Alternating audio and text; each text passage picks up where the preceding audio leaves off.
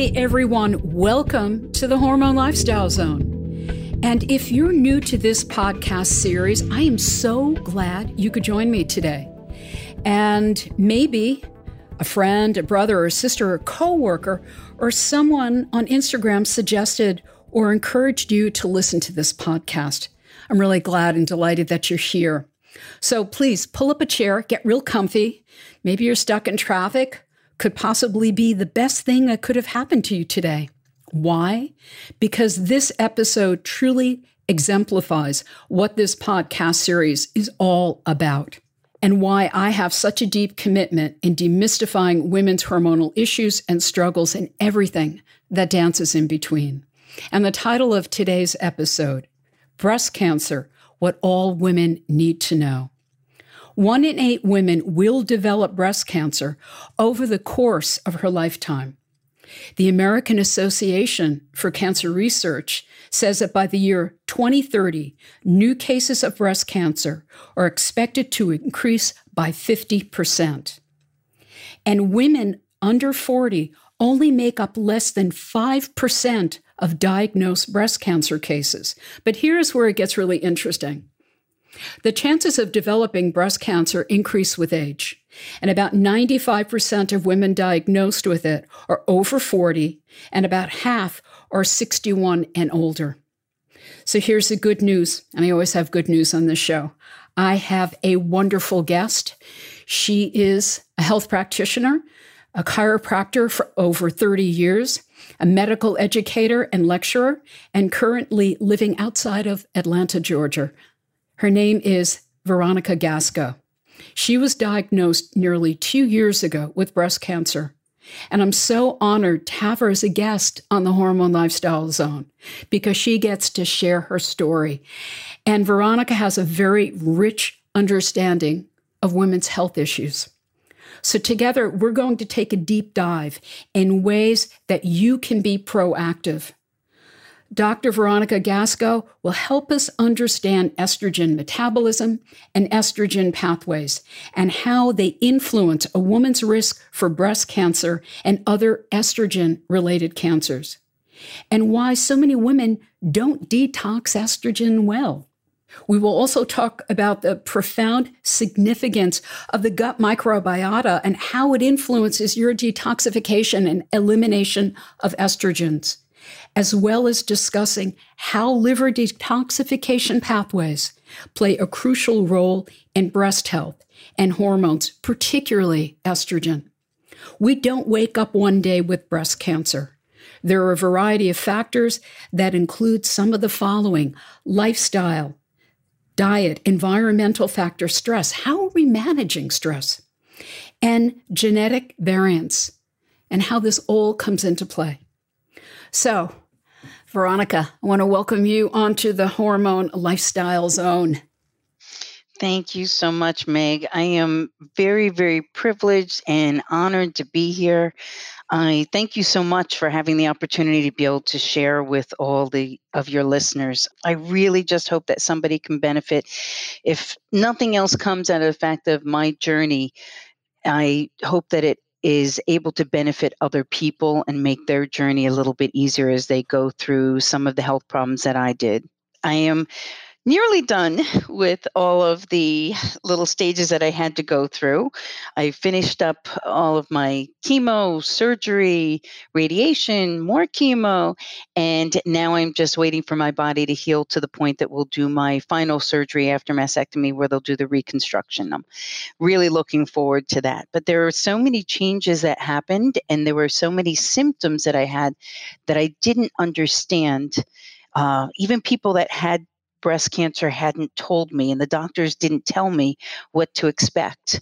And I know I've spoken with many people that I've been able to let them know, you know, here's the things to look out for, here's the things to do so that your symptoms are less. I wish somebody had told me some of the information that I know now. So if I can benefit anyone, I'm definitely here to help people. So why don't you uh, start us on that that story, that journey, you know, you were diagnosed in early December of 2018. Leading up to that, what was your health like? What was going on for you in your life? Well, I had been in excellent health, and I didn't realize as this was happening, I was becoming more and more tired. I blamed it on the fact that I was just working hard and work was encompassing a lot of what I was doing. I had moved to a new home. I was trying to get it set up. Uh, my parents were older. I was caring for them. And I was just outputting a lot of energy in a lot of different directions. And I felt like I was being pulled in many directions. And so as I felt tired, I thought, well, it's just because I have so much going on, not realizing that I'm actually one of those people that's had a lot going on, giving out a lot of energy to many different people and different avenues. And, and I was involved in many different organizations to help society in the world and in my town for many years. But suddenly something was different. And I wish I had paid more attention, but it was the beginning of the process. And uh, one day I was taking a shower and I felt something under my arm and I realized it feels like a lymph node. And I thought, well, maybe I'm fighting something off. And I thought a moment longer and I said, something inside of me is telling me, look at this. So I did a, a self breast exam in the shower and I said, there's a lump. I said, that's a large lump. And it felt to me at about five centimeters. And one of my neighbors for the new house I'd moved into did have breast cancer five years ago. And she told me that. And I immediately called her and she gave me her doctor. I called them and they were so gracious to get me into the next day. I was right in their office. As soon as they and did an ultrasound, they looked at me and said, All right, we need to do a biopsy. I thought, Well, that's odd. It's rather quick, isn't it? And they did a biopsy right there and explained to me they had the intention that they would be doing surgery, either to remove what was either cancerous or not, but there was something there that needed to be removed. I was stunned. And I saw a commercial recently where they talked about how you remember that moment that you get diagnosed with cancer. It's one of those those big moments in your life that you'll always remember like where were you when you know kennedy was shot or 9-11 and the towers fell? And to me that's one of those huge moments that i'll always remember. It's just instilled in my brain. But i also decided by the end of the day i didn't want that to become something that i focused on that would always be something that would hurt my heart instead i wanted it to be something of a moment of how am I going to care for myself? How am I going to make the change? What do I have to do next? So instead of focusing on being, I think I cried that entire day. Mm-hmm. But by the next day, I said, all right, now I have to deal. What I, what's my next step? And by focusing on that and focusing on getting well and using the knowledge that I had, I realized I didn't know a whole lot about breast cancer. My profession that I've been in, either as a chiropractor, where we just help the body to heal and get well, we didn't do a lot as far as cancer, except for adjusting the body and helping it to heal. As far as the company that I work for now, where I help doctors to heal with their patients, it's one of the subjects we do not talk about because we want oncologists to handle that. So I began my journey into learning about it. And that's what I hope that I can share as far as all the nutrients that people can use, the parts of their life, the stress, ways of removing stress from their life that will help them to either prevent this or help them to heal faster. So I hope that can be helpful as we go through. Um, I think I got off topic as far as where you wanted me to go with that. But no, no, from- no, no, no. This is, you know, I always can tell when somebody's speaking from their heart. And I, I think this is important. I mean, you are a health practitioner. And, and I find sometimes, you know, we have a basic understanding of certain, you know, we're going to go into this in a few moments, like estrogen pathways and how things metabolize. But then when it hits home, we take this incredible deep dive into figure out, well, what does that mean? And that is, you know, there's a variety of things I, I, I want to talk about, and I think I'd like to land on in this moment. Um, your understanding that you can share with women of um, the, uh, you know, the estrogen pathways. Um, and how we're metabolizing them and talk about you know the, the estrogen you know 2 4 and 16 the bad the good or the good the bad the ugly and um, why you know what happens in that process of yes. ex- estrogen detoxification. And, you know, some people just don't detoxify estrogens well, and some people convert them into the bad estrogens. So I, I, would like you to kind of bring some clarity to that. It's it's really um, it's challenging in one way, and another way, it's a very simplified thing to understand. Everyone every person, male, female, in between, we all need to detoxify and utilize estrogen and testosterone in our body. We look at these as hormones that are going to play many, many different functions in the body. So if we look at the female body, it's not just reproduction. That's what we think about primarily, but it's also mm-hmm. bone health, it's a cardiovascular system. It will influence our behavior, our mood, Estrogens are really important to our body, but we have three major estrogens. We've got what we call E1, E2, and E3. At different points in our life, we'll have more of one than the other. And they also can be stronger or weaker than the other. So having those balances, and we don't need to, no one needs to memorize what they are, but your practitioner can memorize what they are and help to guide you. We can do lab tests to know if you're in the right ranges or not. And they can do a lab test that's called a 2 to 16 ratio. And with that, what we want to do is look at how our body will metabolize and uh, detoxify the estrogen. As we, the estrogen will go through the liver, we have what we call phase one, which is hydroxylation, and phase two, which is methylation and glucuronidation. Again, you don't have to remember all these words, but this is how the estrogen will be detoxified and then excreted from the body. So we want to use it and then excrete it. Sometimes it gets put back into the body and recirculated. The pathway that it goes through is very important. So, as Meg said, we have a 2, a 16, and a 4. The 2 is the good, that's uh, our nice creates the weakest or our good estrogens. You have the 16, which is less harmful, and then you have the 4, which is the persistent estrogens in our body. When they have a tendency to go through that pathway, it creates more dangerous estrogens, what we call xenoestrogens. It can cause dangerous tissue growth. If it goes unchecked, that is one of the things that leads to many different issues in the body. It can be things like PCOS, endometriosis, fibrocystic breasts, and even breast cancer and other cancers in the body. These are also signs of estrogen dominance. Exactly, exactly. So, and that's probably the most common people will hear that term either estrogen dominance or um, then they'll go PCOS. But even when people have PMS, the premenstrual syndromes right. before this, and they're finding that with their cycle, it's either very heavy, they feel those huge mood changes. Those are signs that maybe something's going to happen later on. Doesn't mean it necessarily has to, but those are signals. Let me get my body either under check or let me just take the things that I know that's going to make it work better. And so with myself, I was following those things. I was diagnosed when I was younger as estrogen dominant. I had very high testosterone. Um, I was a avid athlete. I did all sorts of things from motorcycle riding. Uh, I did water skiing. I worked out in the gym. I did weightlifting where I did was in bodybuilding competition for many years. I went as far as I could go, as far as natural bodybuilding, before they started to introduce putting steroids into the body. And I wouldn't do that as a chiropractor. So I stopped doing that and just got involved in other athletic activities. And I wasn't paying attention to everything as far as when you do sometimes something that seems like it's for health, like doing bodybuilding, you have to do extreme dieting. You have to take away fats from your body.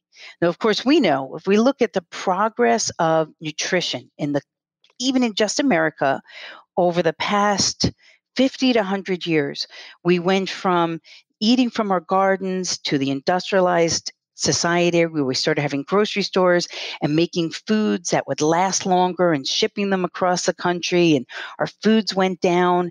This put more toxins into our body. We started putting preservatives. It's all the basis of what we started doing.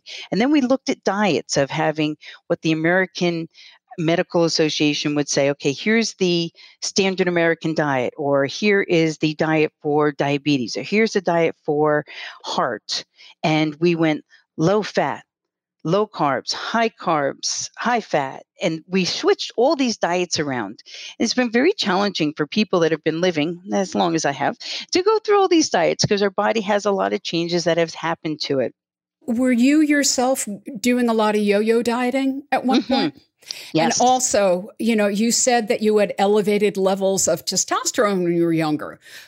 Do you feel you had like a, were you having irregular periods? Were you having a PCOS kind of syndrome? Because again, with polycystic ovarian syndrome, you don't always have to have cysts on your ovaries, but that elevation of testosterone is, is a big flag.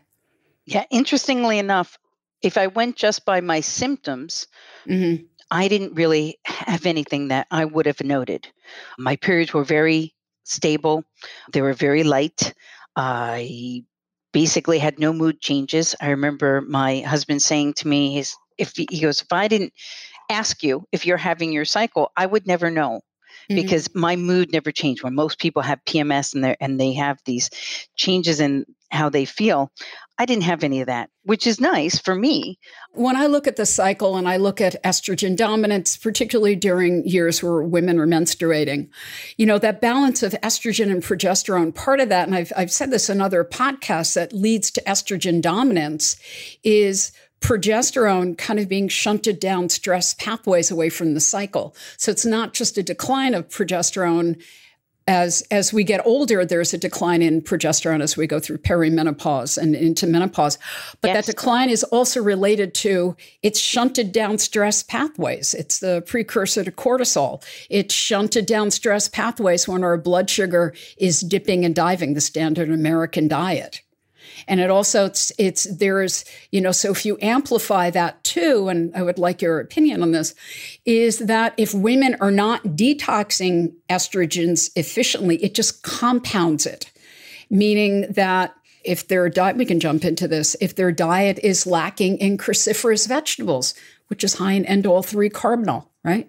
Helps in detoxification of, of estrogens and sulforaphane which is another aspect that helps in detoxification of, of estrogens. That's that to me is is a big part of the picture. And it's interesting that, you know, on some level, your estrogen and progesterone were levels were pretty fine at that time because you weren't showing symptoms of PMS.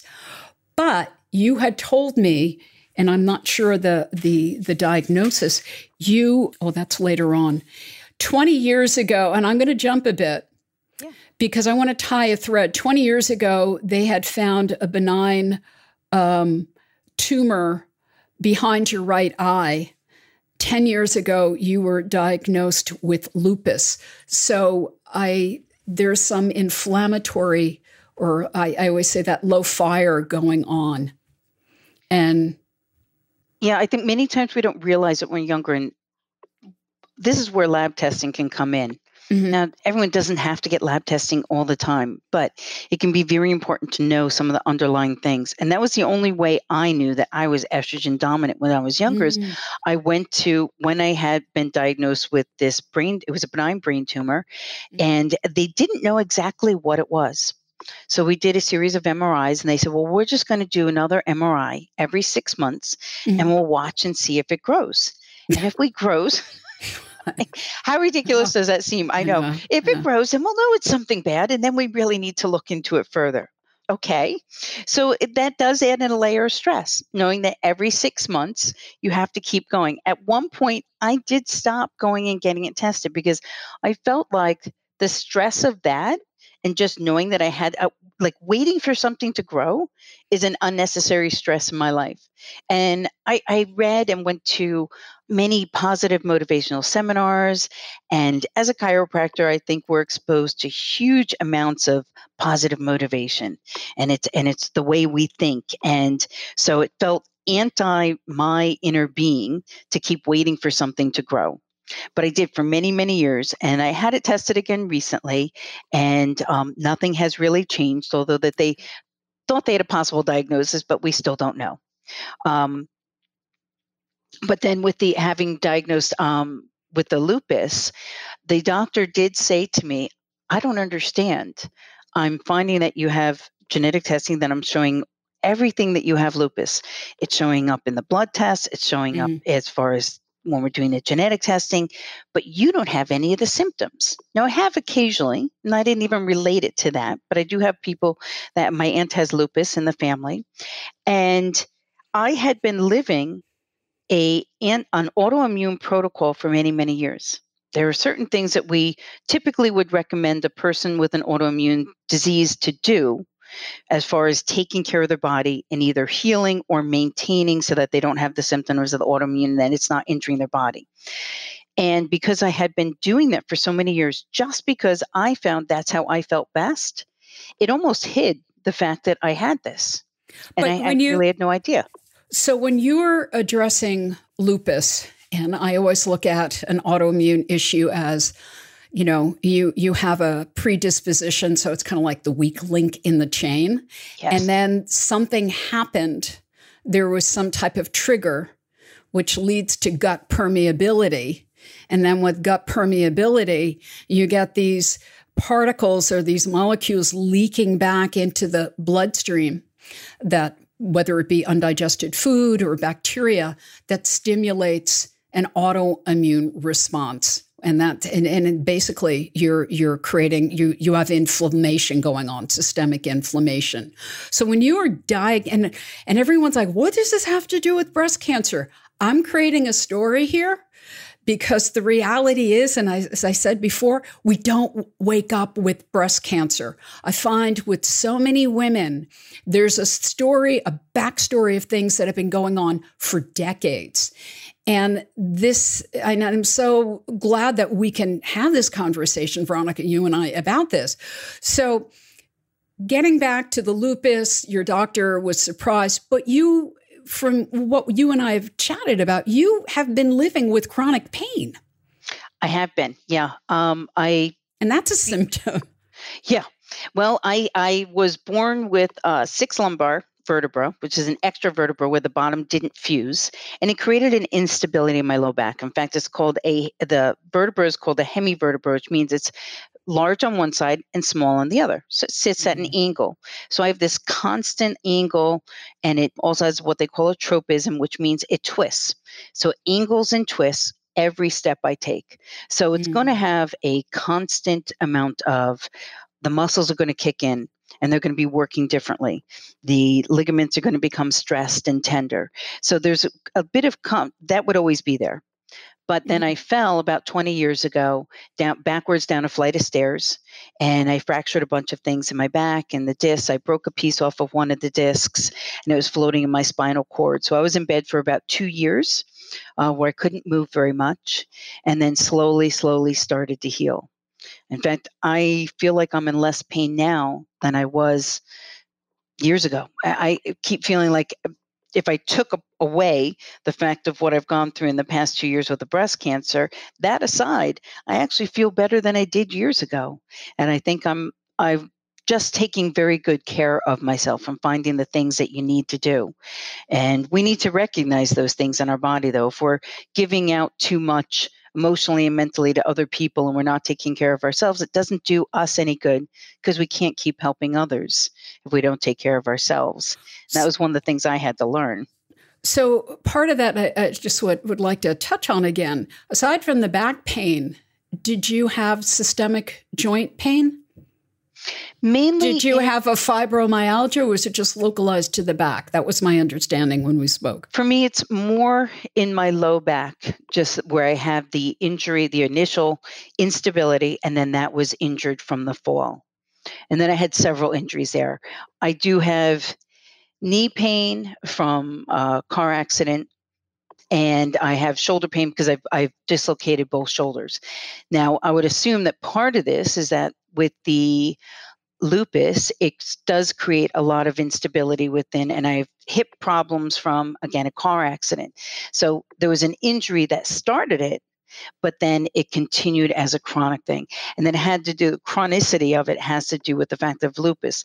Now, to be honest, I think the pain could be a lot worse if I didn't have all Exactly. the nutrients going into my body. right. I have a low level of pain all the time, and you get used to it. Just like if you wear a watch or you wear a ring, when you first put it on, it feels very foreign. You're very aware of it. You keep touching it, feeling it. And then when you go out of the house and you realize you don't have your watch or your ring on, you're driving and you're like, oh my gosh, I, I, I don't feel it. Where did it fall off?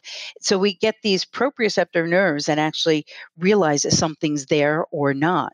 And the same thing happens with our body. The nerves will slow down in their firing after a while with chronic pain, which the bad part of that is that sometimes we cannot pay attention, but also if we create healing, it doesn't have to fire as often. So I think I've I have now gotten to the point that I do many things. In fact, today I had a shake this morning, which is a medical food, which helps to lower the inflammatory component of my body. It helped with some liver detoxification and it helped my GI tract. So when I take a shake like that, I know I'm going to feel better throughout the day. So what was in your sh- what was in your shake? Well, it's called UltraInflamX, and like the Mhm. name says, inflammation. It helps to lower the inflammatory component. It's got glutamine and, and different components in it that do help to heal the GI tract, which our GI tract, eh, you know, it's a tube within our body. That so we actually kid around and say it's outside of our body, which realistically it is, uh, even though it's inside of our body. But it does need can- constant care and attention. And remember that 80% or more of our entire immune system can stem from our GI tract.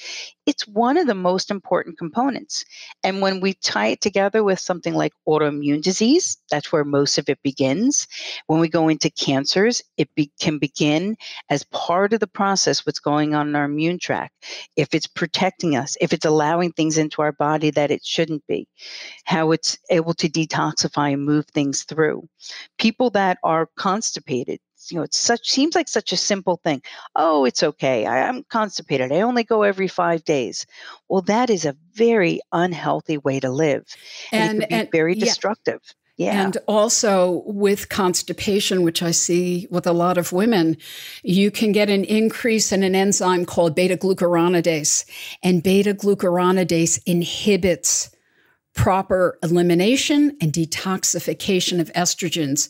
So basically, you're recirculating estrogens in the in the body. And one of the things that helps with detoxification of estrogen in the bowels and lowering of that beta glucuronidase, you want to make sure that you have a good balance of probiotics that include, you know, um, lactobacillus and biobifidus and also another point uh, which I find so fascinating. I've been studying a lot with Tom O'Bryan, and, and Tom O'Bryan has a book on autoimmunity. He's brilliant, and he himself has, has celiac, and he's just oh, I love studying with Tom.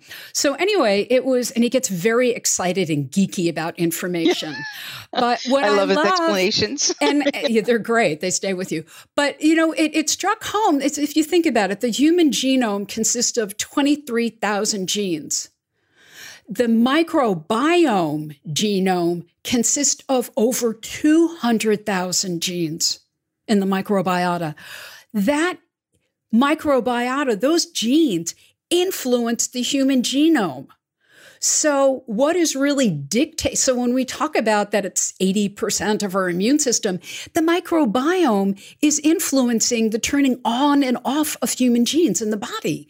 That is why the integrity of the gut, as you said, constipation influences whether or not we're detoxifying estrogens efficiently. And I know a lot of people are saying, okay, I, you know, what do I do for, for breast cancer? What do I do in, in terms of eating? Stay away from processed foods.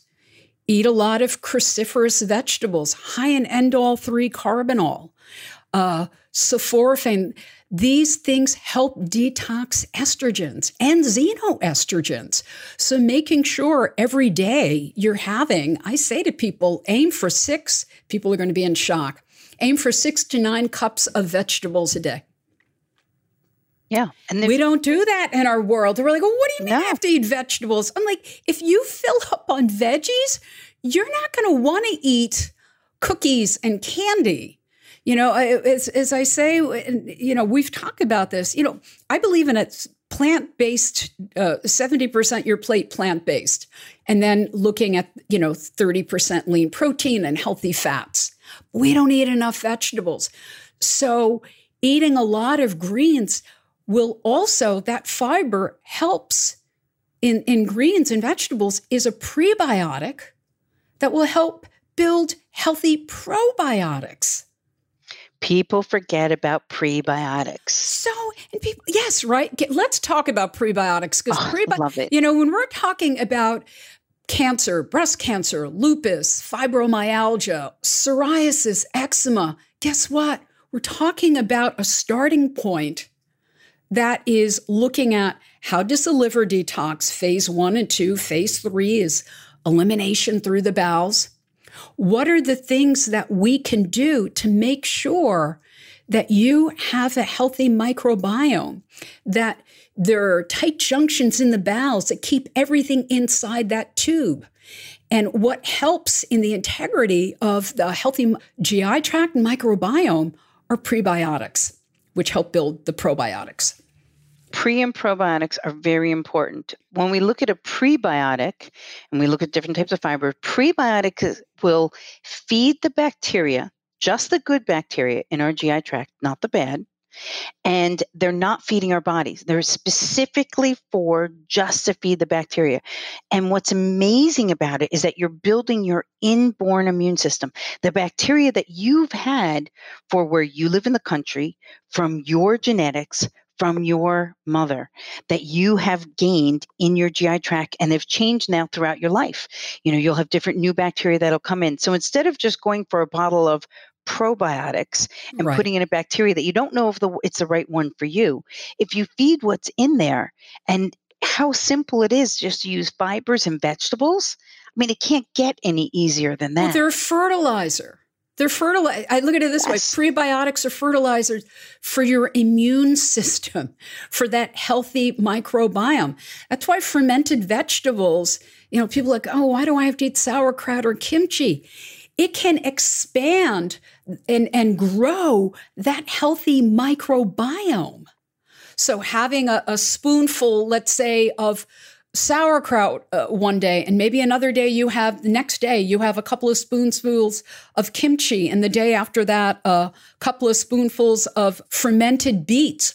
All these things contribute to a lush and healthy microbiome.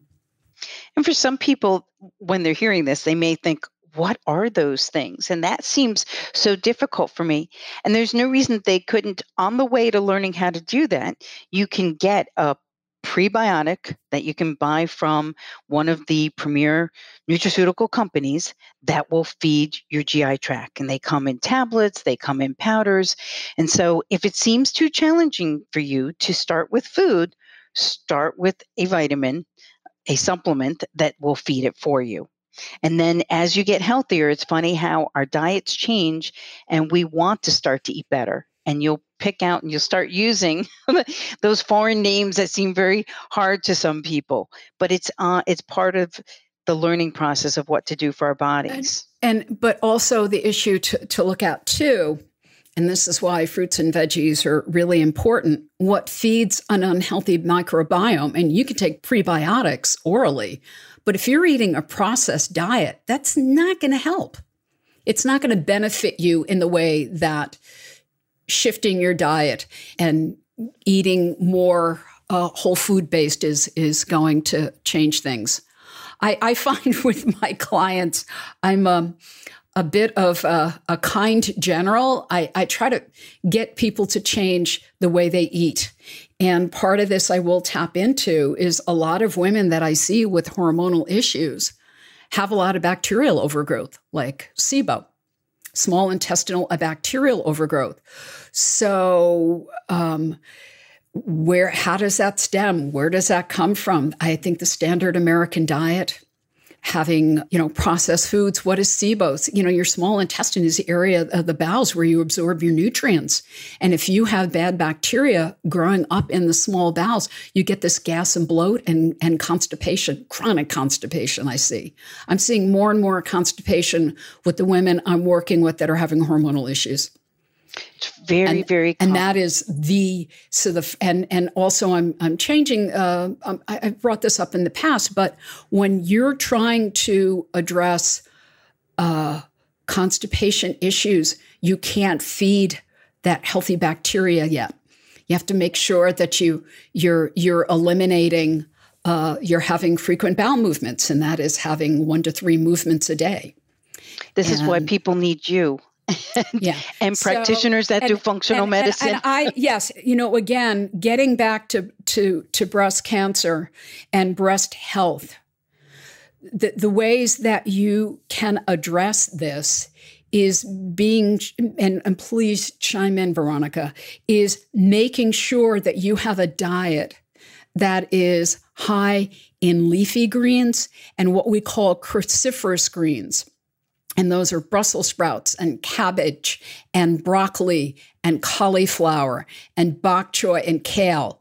Now, what happens for a lot of women I work with, they bloat when they have that. So I have to kind of I have to clean up the gut and then introduce those vegetables in their diet. And I will say that at least 60% of the women that see me have bacterial overgrowth in the bowels and constipation. Yeah, that's why when they're eating these vegetables, which should be healthy for them, they're having just reaction. Yeah, they're having methane. It's, they're just producing all this gas. And it, these these yeah. veggies are great, but it's just that we have to kind of rebalance the bacteria in your gut and products that well, I'm going to say, you know, you're you're a nutraceutical educator for Metagenics. And there are a few products, and I'm not doing this to just make this a, a metagenics moment. But I love metagenics products, and they're they're really good when it comes to bacterial overgrowth. And I use Candibactin BR, which is high in berberine. Yes. And the Candibactin AR, which is um, it's got the oregano, uh, sage, sage, thyme, mm-hmm.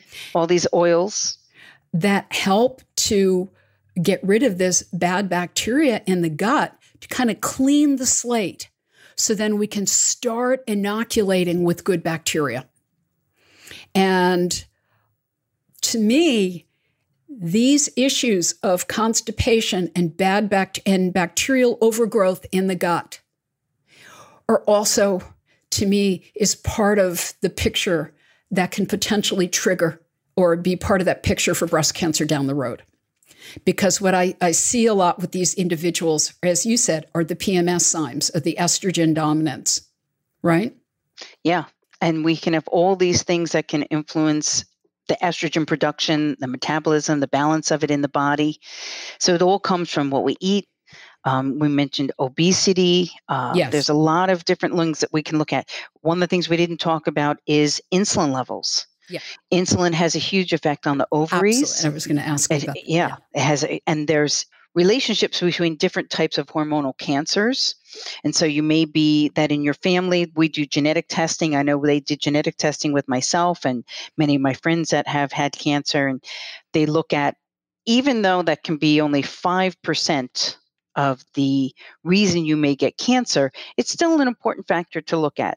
And we want to know, you know, if you have any of these genetic factors.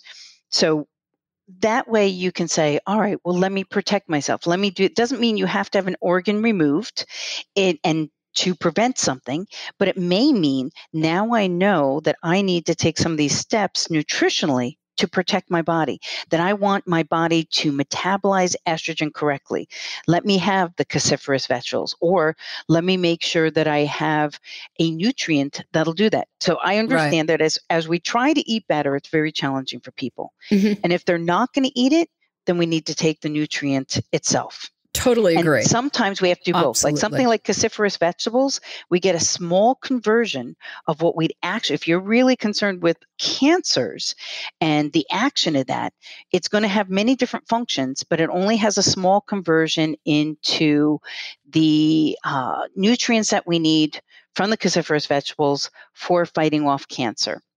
So we really want to get that sulforaphane mm-hmm. and we need uh, different nutrients broken down with it in order to create that in our body. It's actually way more efficient to have the vitamin and take the supplement than it is to just eat the Oh, vegetables. I- just I for agree. that one point.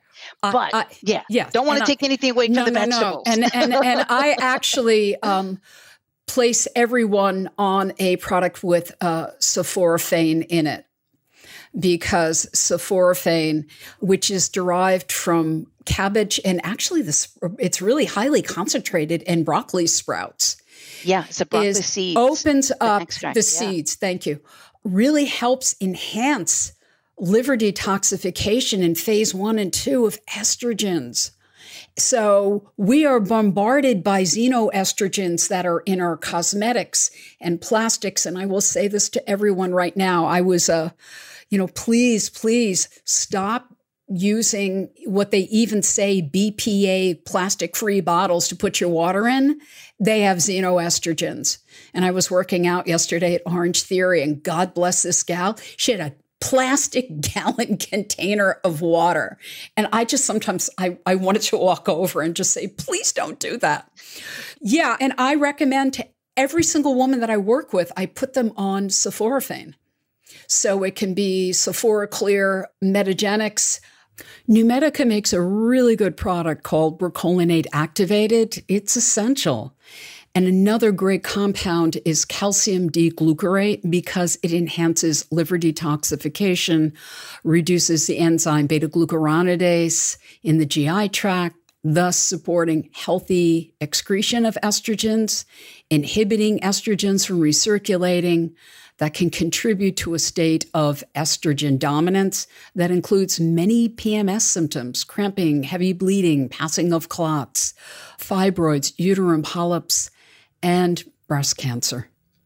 I think actually uh, sulforaphane may be better than indole 3 carbinol in, or I should say DIM, in detoxification of estrogens. Well, there are different pathways that we're looking at. And so many times, and this is what I find that, Mhm. again, why people should go to a functional medicine practitioner rather than Right. just trying to self diagnose, figure out what they need is that Yeah.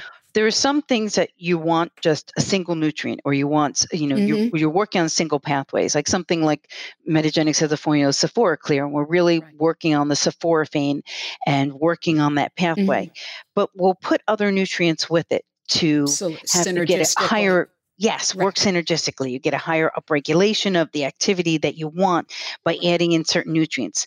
And this is why sometimes people will go to just buy a certain nutrient without getting the Mm. combination and they Yeah. don't get the effect that they want. And so there are certain companies that we know that are more pharmaceutical based. There Mhm. are certain companies that have higher regulations that they have to follow.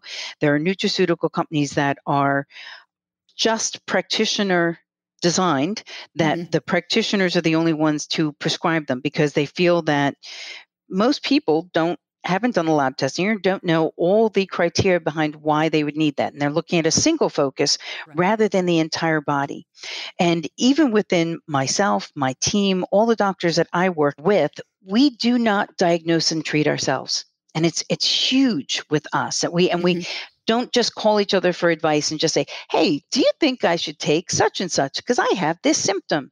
We each will say to each other you need to go to a practitioner. You need to sit down with them. You need them to look at you and look at your entire body. And if we Mhm. need to do labs or not let them do that and interpret it for you so you're not just doing it yourself. Absolutely. and that's the same thing I did. When it got to the point with my treatment that I was going through a chemo that no longer made sense. And they wanted me to do 14 treatments. And at 10, it was actually at nine, that I said, I don't want to do this anymore. I don't think this makes sense to me. And they said, Well, why are you just making this as your decision? I said, No, I have a functional medicine oncologist and I have a nurse oncologist that has specialized in this that is now in functional medicine. And I consulted with them. And this is what we found. And I started talking to my oncologist about the two, the four, and the 16 pathway.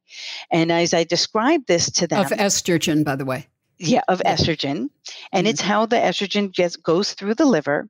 And I said, well, it doesn't. What you're trying to do is you're trying to continue on this chemo that was designed for what I don't have, and so you're still going from the original findings, and now you want me to start this new drug called an aromatase inhibitor, and it doesn't make sense because what your drug does doesn't necessarily apply to me. She said, Well, what do you mean by that?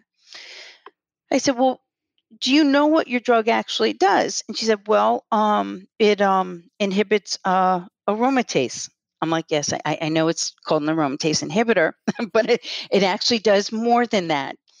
And so I said, well, we have the two, the four, and the 16 pathway, and we call them the good, the bad, and the ugly.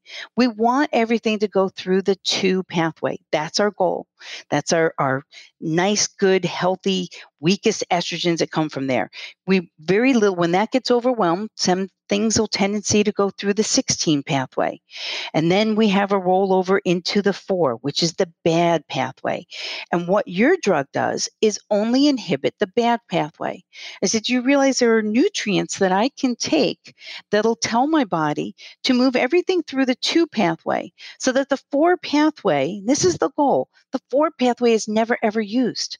I said, why would you give me a drug that causes cardiovascular issues?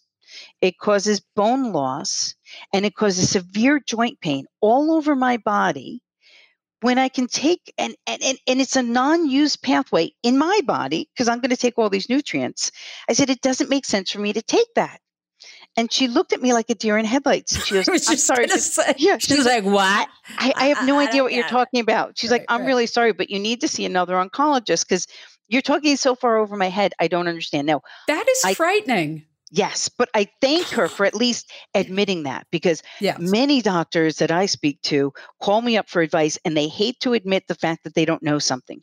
And I have to say, I'm the same way. I, I, hate not to know something. I really, I want to feel like I always have the answers for everyone. Um, I'm just glad that she did tell me that. And but I did go to three other oncologists and they all gave me the same answer. They didn't understand. And that's when I went to a functional medicine doctor. And that's why I tell all the people that I talk to, all the patients or all of the doctors that I work with, do not diagnose and treat yourself. You know, take so, the advice, but go to a doctor. And and something I do want to tie in that might explain what aromatase is. You know, for example, obesity has been associated with abnormally high expression of this enzyme aromatase that is in breast tissue. It's in the fatty tissue. So local increased local estrogen production you know, and predisposition to hypoplasia is a predisposition to hypoplasia and breast cancer. And what we see a lot in postmenopausal women is an increase of adiposity or fatty tissue, or increase, I should say, increased BMI, which may trigger, you know, uh, signaling pathways to induce more aromatase expression in the fatty tissue. Does that make sense? Yeah, and an easy solution for this, or one of the things that you yeah. very simple for people to take to help mm-hmm. this. There's flavonoids and there's lignans, which is flaxseed. So people, a lot of people know, say, oh, yes. "Oh, I throw flaxseed in there. I make a shake and I throw a teaspoon of flaxseed in there. There you go you're already helping to inhibit the activity of aromatase because that's what converts thing the estrogens into the incorrect pathways. It's also associated with hair loss. So there's some people they know that the hair loss is associated with hormonal balance. Well, it can also have to do with aromatase. There's a lot of different interconnections between what we're doing and a lot of basic nutrients can have crossover. Lignans also increase the circulating sex hormone binding globulin. And that'll reduce the levels of our active estrogens. It helps to, when estrogens move through the body, they should be bound to sex hormone binding globulin. Mm-hmm. And we want to bring that up. If that's decreased in our body, they're moving around incorrectly, going to the wrong places. So just by having flaxseed, fiber, things like kudzu, not that we're going to eat that, but healthy soy. Soy has a, you know, a bad name, but soy is extremely healthy for women.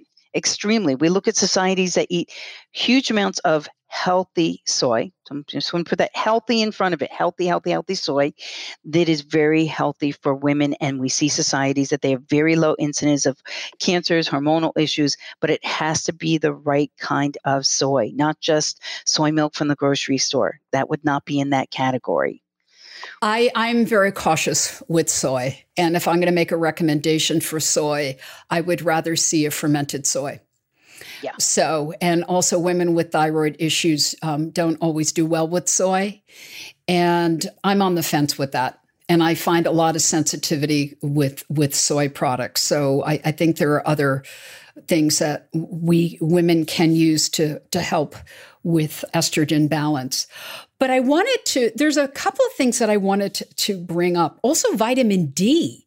D3 is really significant in relationship to breast cancer and reducing a woman's risk for breast cancer. And D is very important in the body. And I think B, D, we're just getting past the idea of the fact that people can overdose on it and that they can come yeah. to toxic levels very easily.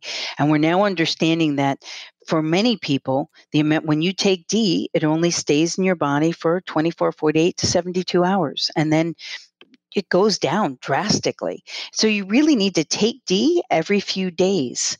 Uh, once a week for most people is not enough. No, it's not. And we can take higher levels than we did in the past. I remember 30 years ago, people would take a thousand units just every few days. Now we can take five and 10,000 units. Mm-hmm. Every day, and to bring it up, and people walking around with the level of 20 and 30, and puts them at great risk. Yes, for, and they don't yeah, realize how cancer. harmful that is and detrimental that can be to their health. And so we want to go something like 80 and 90. And that's where really, that had been one of the things that I had taken for many years that I remember somebody telling me when I was very young saying, Oh, if you take D and you keep it above 90, that's what's going to prevent cancer. And that had hung into my head for so many years. But it's not just one thing. So my my D level was 81, you know, and that that is considered a nice level of D. But it's not just like you said, doesn't uh, just appear overnight. It's not just one thing, it's many things that come into action. And that's why we want to look at all of these different things people can do.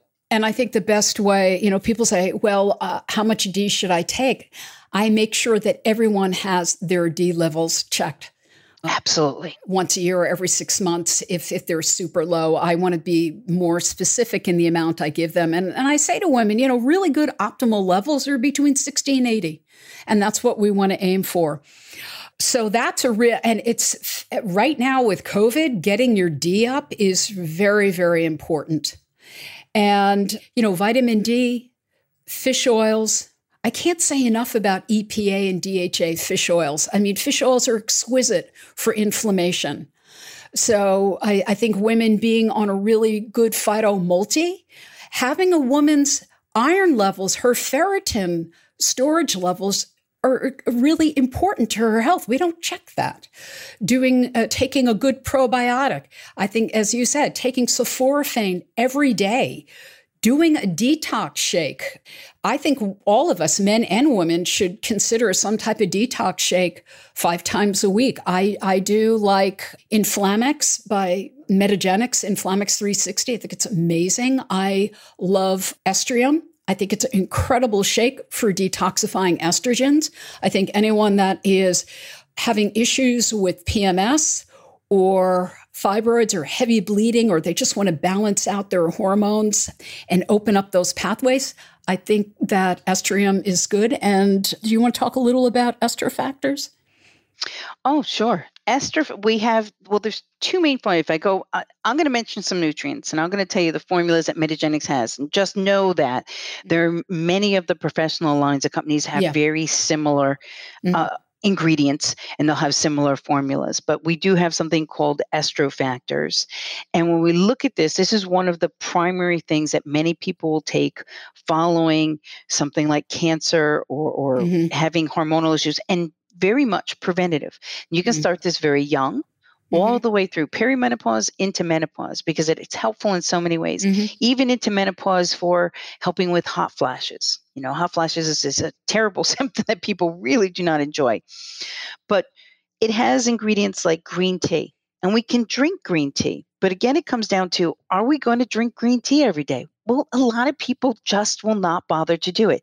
So we can extrapolate the best points of the green tea and use those antioxidants.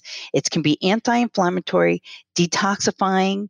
It helps with the phase two glucuronidation. So it's helping with the detox pathways of estrogen. Mm-hmm we can look it has anti-carcinogenic effects it actually helps to increase the apoptosis meaning the killing of cancer cells. but it doesn't affect normal cells. And that's one of the things that we can see is that we can use nutrients that'll protect our healthy cells, but get rid of the unhealthy cells. So, drinking green tea can definitely decrease the risk of breast cancer. That's why they started looking at the ingredient ECGC from green tea, is where we found such a huge decrease in the breast cancer incident in many different studies that were done just from those uh, phytonutrients that were within there. It helped to get rid of those xenobiotics. In fact, you mentioned plastic before when we were talking about mm-hmm. xenobiotics, mm-hmm. and uh, I had a little story that I just wanted to tell you to bring that kind of to the forefront of people's minds with that is that I had a patient one time, he was a male patient, not female, and he was really just feeling not himself. Um, he was feeling very emotional. He was feeling very sluggish. He was having, uh, you know, slight pains in his body. But the big part is he just said, I just, I feel like my libido's dropped. I don't know what's going on. He goes, It's been happening for a couple of months. And I now I just feel horrible. So he started going back through everything that he's doing. He's in the gym, he's working out. He seemed to be eating well. But then we really did a deeper dive into his food. And he turned out that he was eating out a lot. He was getting takeout food. He'd take the takeout food, he'd take it home, he'd put it into the microwave in, you're going to love this, Meg, a plastic container. Oh, God. he didn't even take it out of the container to put it onto like a ceramic dish. Bad enough he's using a microwave, but he's microwaving it in the plastic.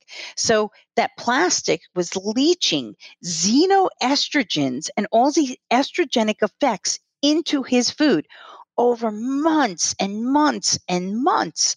And so as he did this, he actually inc- we did lab testing then and saw that his body was increased the amount of estrogen so high it was calling, causing all his symptoms. Mm-hmm. So we basically mm. had to detoxify the hormones in his body, kind of like we would with a female.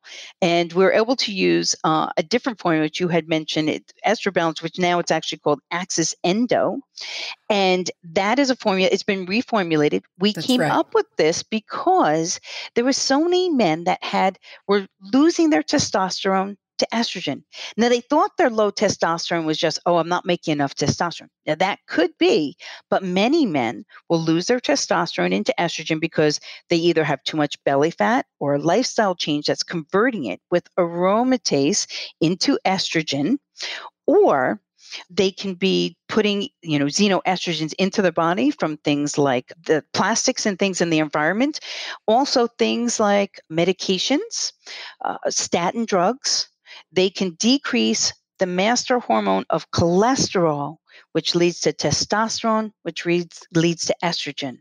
So many people have estrogen inactivity and incorrect balances because of another medication they're taking. Right. So this is what we have to take really and look at the whole body and put it all together and figure out what's going on and what's the end result. And Axis Endo we formulated for men and women to help balance that. It's actually made as a detoxifier to put everything through the correct pathways.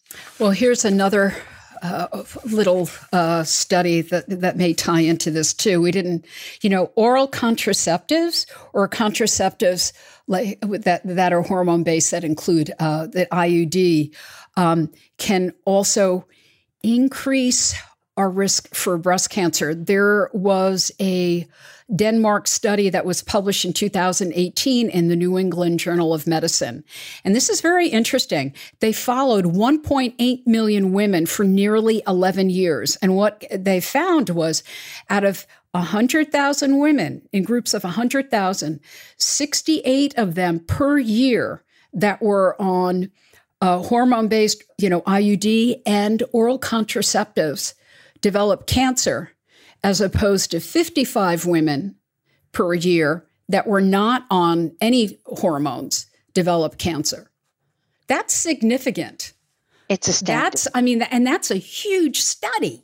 So out of each group of 100,000, 68 had breast cancer that were on, on the pill.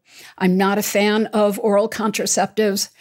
Um, I think uh, that's another show.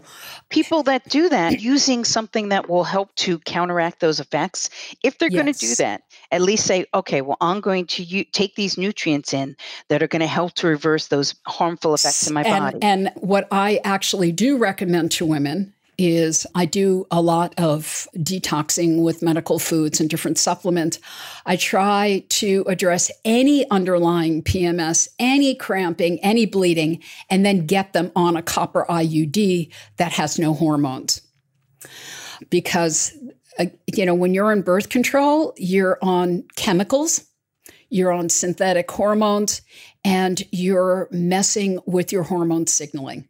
And that creates a whole cascade of other problems and also depletes the body of magnesium, folate, other various B vitamins, and it also impacts your microbiome and makes women depressed and progestins. I can I don't have happy things to say about synthetic progesterone. I think it really contributes to low libido, anxiety, and depression.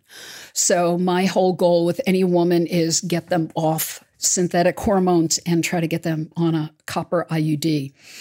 We could have kept rambling here, but I just, you know, give people some take home. What would you like to close with? What would you like to share with women about breast health and lowering the risk for breast cancer?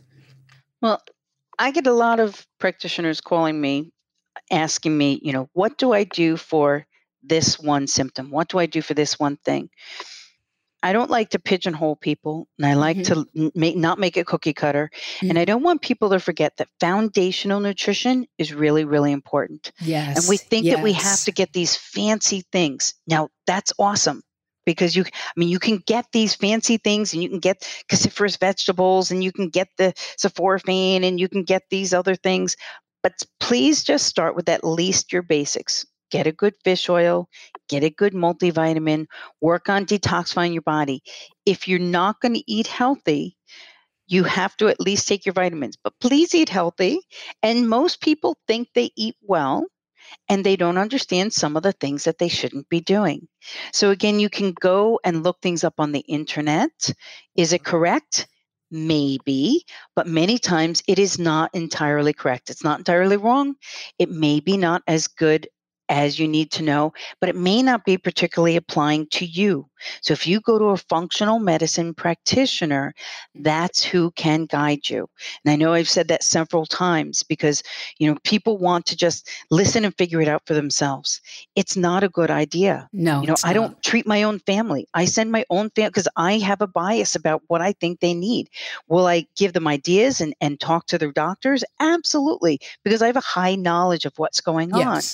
If I were a regular person, no, I just make sure they're going to an amazing doctor. I myself, I find myself amazing practitioners that they can guide me. And really just take care of your whole body. And that's really important. Eat like a rainbow. Mm-hmm. Eat from the outside of the grocery store. So you walk the perimeter of the grocery store, buy all your fresh foods, go inside for I don't know, maybe beans. They have they have dried beans and rice in the center of the store. They're not on the outside edges, but pretty much just try and eh, buy fresh foods. And the nice thing is today is that the most of the grocery stores make up even packaged fresh foods. Is it as good as you buying the package and making it yourself? No, but they'll have a protein like a meat wrapped in vegetables inside of it that you can just throw onto the stove and cook. At least do that if you're not going to start from the bottom line yourself. And taking probiotics, prebiotics, that would be the other thing that I and would vitamin D. Look at your GI tract. Yes, D with K, actually, vitamin D, D with, with K. K. I would just tell people start at five thousand IU's of vitamin D with K. Yeah, they people don't realize how much that can affect their overall health. It oh is- my God! He has become Yes. foundational.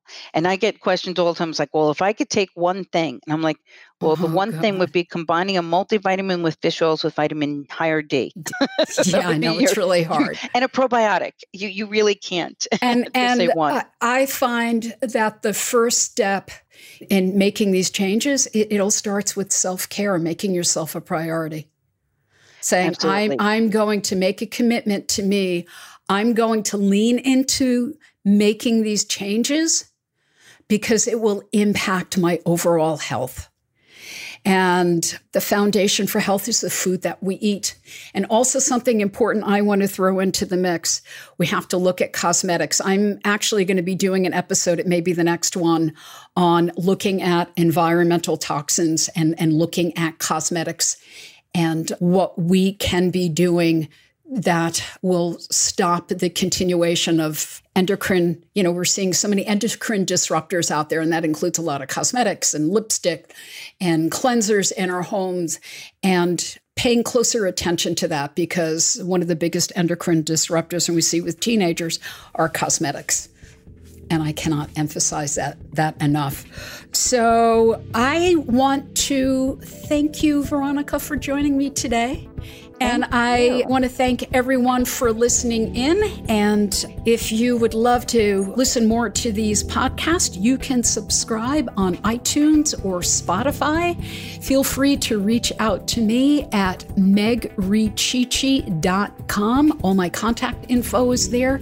And I will share everything that I do. Would love to potentially work with you. Feel free to reach out and we could set that up. But I want to thank everyone so take good care and give yourself a huge hug tonight. Make yourself a big bunch of broccoli with some salmon and maybe a little sweet potato. And take a nice Epsom salt bath with uh, some lavender. Take good care until we meet up again. Be well.